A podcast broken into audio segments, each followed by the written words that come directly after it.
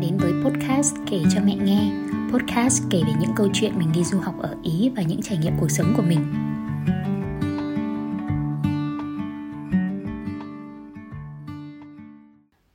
Con chào mẹ, chào mọi người.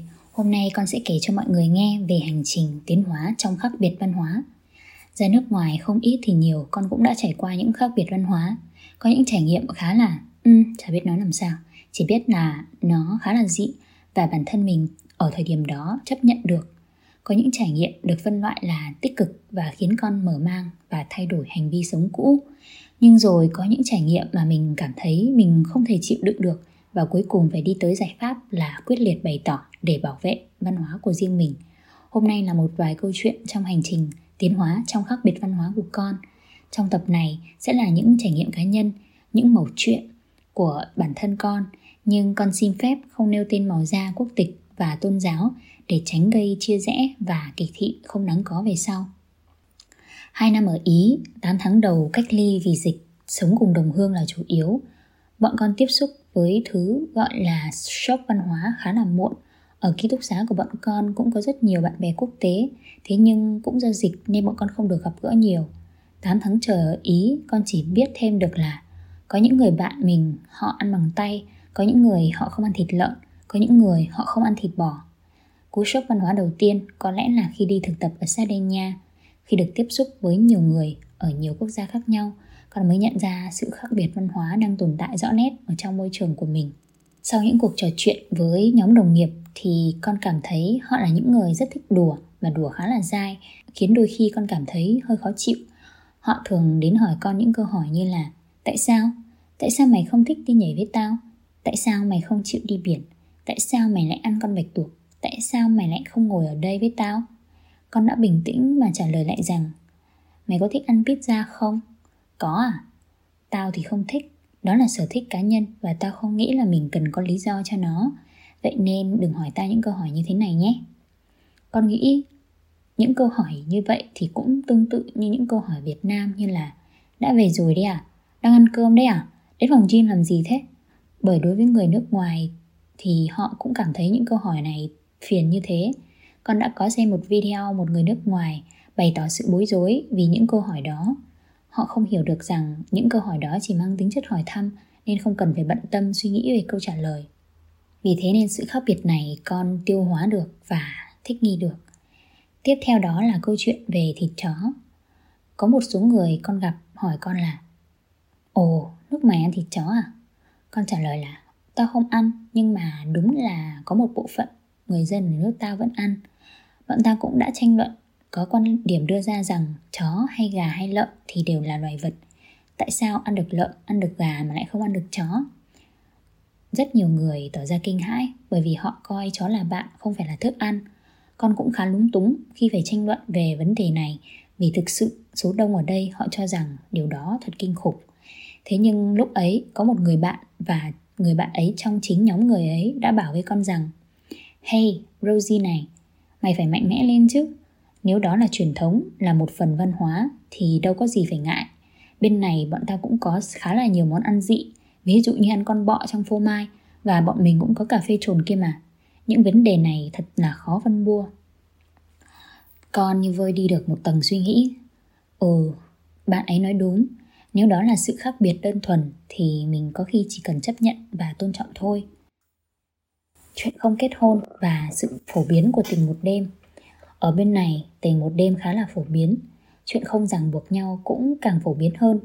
Khi được một bạn nói cho con rằng ở đây nếu con trai rủ con gái đi uống cà phê thì uống cà phê lần một là uống cà phê, uống cà phê lần hai thì không gặp nhau ở quán cà phê nữa.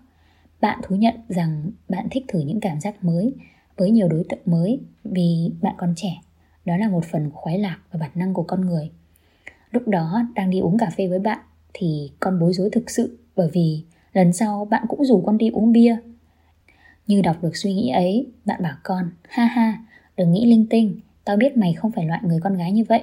Bọn mình là bạn bè, tao biết ở thế giới của mày người ta không làm như thế. Tao tôn trọng mày và quý mến mày nữa. Thế là lần sau bạn mời con đi uống bia buổi tối. Hôm đó con cũng lúng túng kiếm cớ từ chối. Mà bạn đỗ xe ở trước nhà rồi nên chẳng thể nào mà từ chối được nữa. lúng túng đến mức mà mặc áo ngược đi dép tổ ong với quần đùi đi ra ngoài uống bia. Ngồi trong xe con cũng chỉ biết cầu nguyện. Thế nhưng đến lúc đi uống bia thì bạn chỉ nói là lần trước tao hứa với mày tao sẽ cho mày đi uống bia, nên tao sẽ làm. Và đây là lần cuối cùng rồi bởi vì tao sắp chuyển chỗ làm. Hôm đấy con đã về nhà an toàn thật.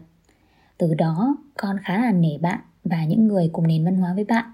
Họ sẽ rất thẳng thắn khi bày tỏ một quan điểm, nguyện vọng của mình.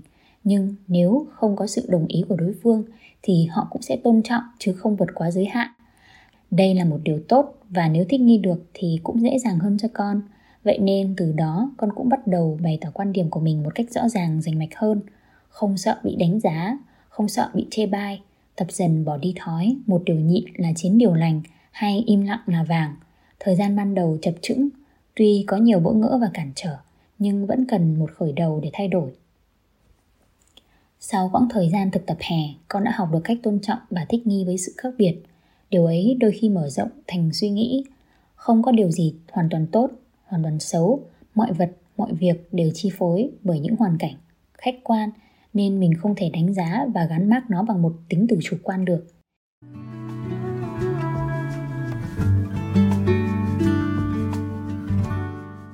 Lần va chạm văn hóa thứ hai là khi con đi học Erasmus. Thường các bạn bên châu Âu nấu ăn không dùng các gia vị nặng mùi như ở châu Á. Con đã bị than phiền khi nấu phở, mùi quế hồi và thảo quả nướng đã khiến bạn cùng nhà con rất khó chịu. Bạn kêu với con là "It's horrible". Bạn kêu như vậy đấy, tức là nó thực sự kinh khủng. Một bạn cùng nhà khác được mời ăn phở cuốn thì bạn đã không chấm nước mắm của con pha dù đã triệu hồi hết năng lực và nhờ tổ tiên mách bảo. Vì con là người châu Á duy nhất trong nhà nên con đã cố gắng quan sát làm sao để mình không quá khác biệt. Mọi chuyện yên bình cho tới những ngày cuối khi con đi chào một bạn trai nọ. Con và bạn ấy gặp nhau trong một lần đi trượt tuyết. Dù là lần gặp đầu, bạn đã dành ra cả một buổi sáng để dạy con trượt tuyết. Bạn nhỏ tuổi hơn con nhưng rất bình tĩnh, điềm đạm, kèm cặp con từng đường rẽ, tay lái đến khi con trượt được mới thôi. Con rất biết ơn bạn vì điều đó, vì thế nên sau buổi trượt tuyết, dù sau nhiều lần hẹn không thành nhưng con vẫn luôn yêu quý bạn và mua quà lưu niệm đợi ngày gặp lại để cảm ơn. Và cuối cùng thì ngày hôm đó cũng đến. Đó cũng chính là ngày trước khi con rời Ba Lan để về Ý. Đó là lần cuối bọn con gặp lại nhau. Hôm con đứng trò chuyện với bạn bên ngoài ban công, trong khi nhóm bạn của bạn ấy đang ở trong nhà. Bạn vẫn thế, vẫn có cách nói chuyện thoải mái và tinh tế giống một người đàn ông chân thành và chín chắn. Từ một đứa nguê nguẩy đòi về trước mười một giờ thì con đã bị bạn thuyết phục để nán lại trò chuyện cùng với những người bạn khác bên trong. Sau khi theo chân bạn gần đến sàn nhảy, con vẫn cảm thấy mình không thể hòa nhập với đám đông này nên xin phép bạn về trước. Bạn cũng không ép, nhưng trước lúc về bạn có nói với con là "Let me", nghĩa là cho phép tôi, và ghé đầu xuống hôn. Đây không phải là một cái chạm môi, cảm xúc lúc ấy của con khá là hỗn loạn. Nhưng con đã nghĩ rằng mình không nên phản ứng thái quá. Con giật người ra và hỏi lại bạn: "Đây là cách mà người nước bạn chào tạm biệt à?" Và bạn ấy thản nhiên gật đầu, rồi tiếp tục. Đó là cảm giác không mấy dễ chịu khi làm điều đó với một người mà mình coi là bạn. Nhưng những gì con học được ở Sardinia đó là nếu đó là sự khác biệt văn hóa thì mình nên tôn trọng. Và thế là con giữ mình không phản ứng gì, cho đến lúc cảm thấy mình thực sự không ổn. Con chào tạm biệt và đi về, nghĩ rằng đó chỉ là một nụ hôn chào hỏi. Cho đến khi về nhà, cảm giác ghê ghê và kỳ quặc ấy vẫn cứ bám theo. Con mới đi hỏi người này người kia là ở bên nước đó họ có chào nhau như vậy không? Và câu trả lời khiến con bật ngửa. Chả nước nào mà họ chào như vậy cả. Thế là mọi thứ khiến con như ngã ngửa. Con đã tin tưởng một người bạn mới quen, rất tin tưởng và thậm chí là yêu quý và biết ơn nữa. Nghĩ rằng mình đang tôn trọng văn hóa của họ, nhưng mọi chuyện không phải như thế. Có vẻ như sự tôn trọng của con đang bị hiểu nhầm thành một lời đồng thuận và con không muốn chuyện này diễn ra thêm một lần nào nữa. Sau khi kết thúc Erasmus, con có chuyển nhà tới ở chung với một người bạn người nước ngoài khác. Vì lý do bất khả kháng nên con không được lựa chọn mình ở chung với ai. Sau một thời gian đầu, con và bạn đều khá vui vẻ với nhau, cho đến khi con nhận ra những khác biệt của cả hai, và dần thì con cũng không muốn tiếp xúc nhiều với bạn ấy như trước nữa. Thế nhưng rồi cũng có những cuộc tranh luận xảy ra. Lần này con đã thẳng thắn bày tỏ suy nghĩ của mình và đặt ra những giới hạn. Bạn cũng tôn trọng, nhưng có vẻ như không còn vui như với con như trước nữa. Từ đó bọn con có khá nhiều bất đồng mà con không còn muốn im lặng. Khi nói chuyện với một người quen chung thì anh cũng tặc lưỡi nói với con là um, khác biệt văn hóa ấy mà, và khuyên con nên nhịn đi một chút.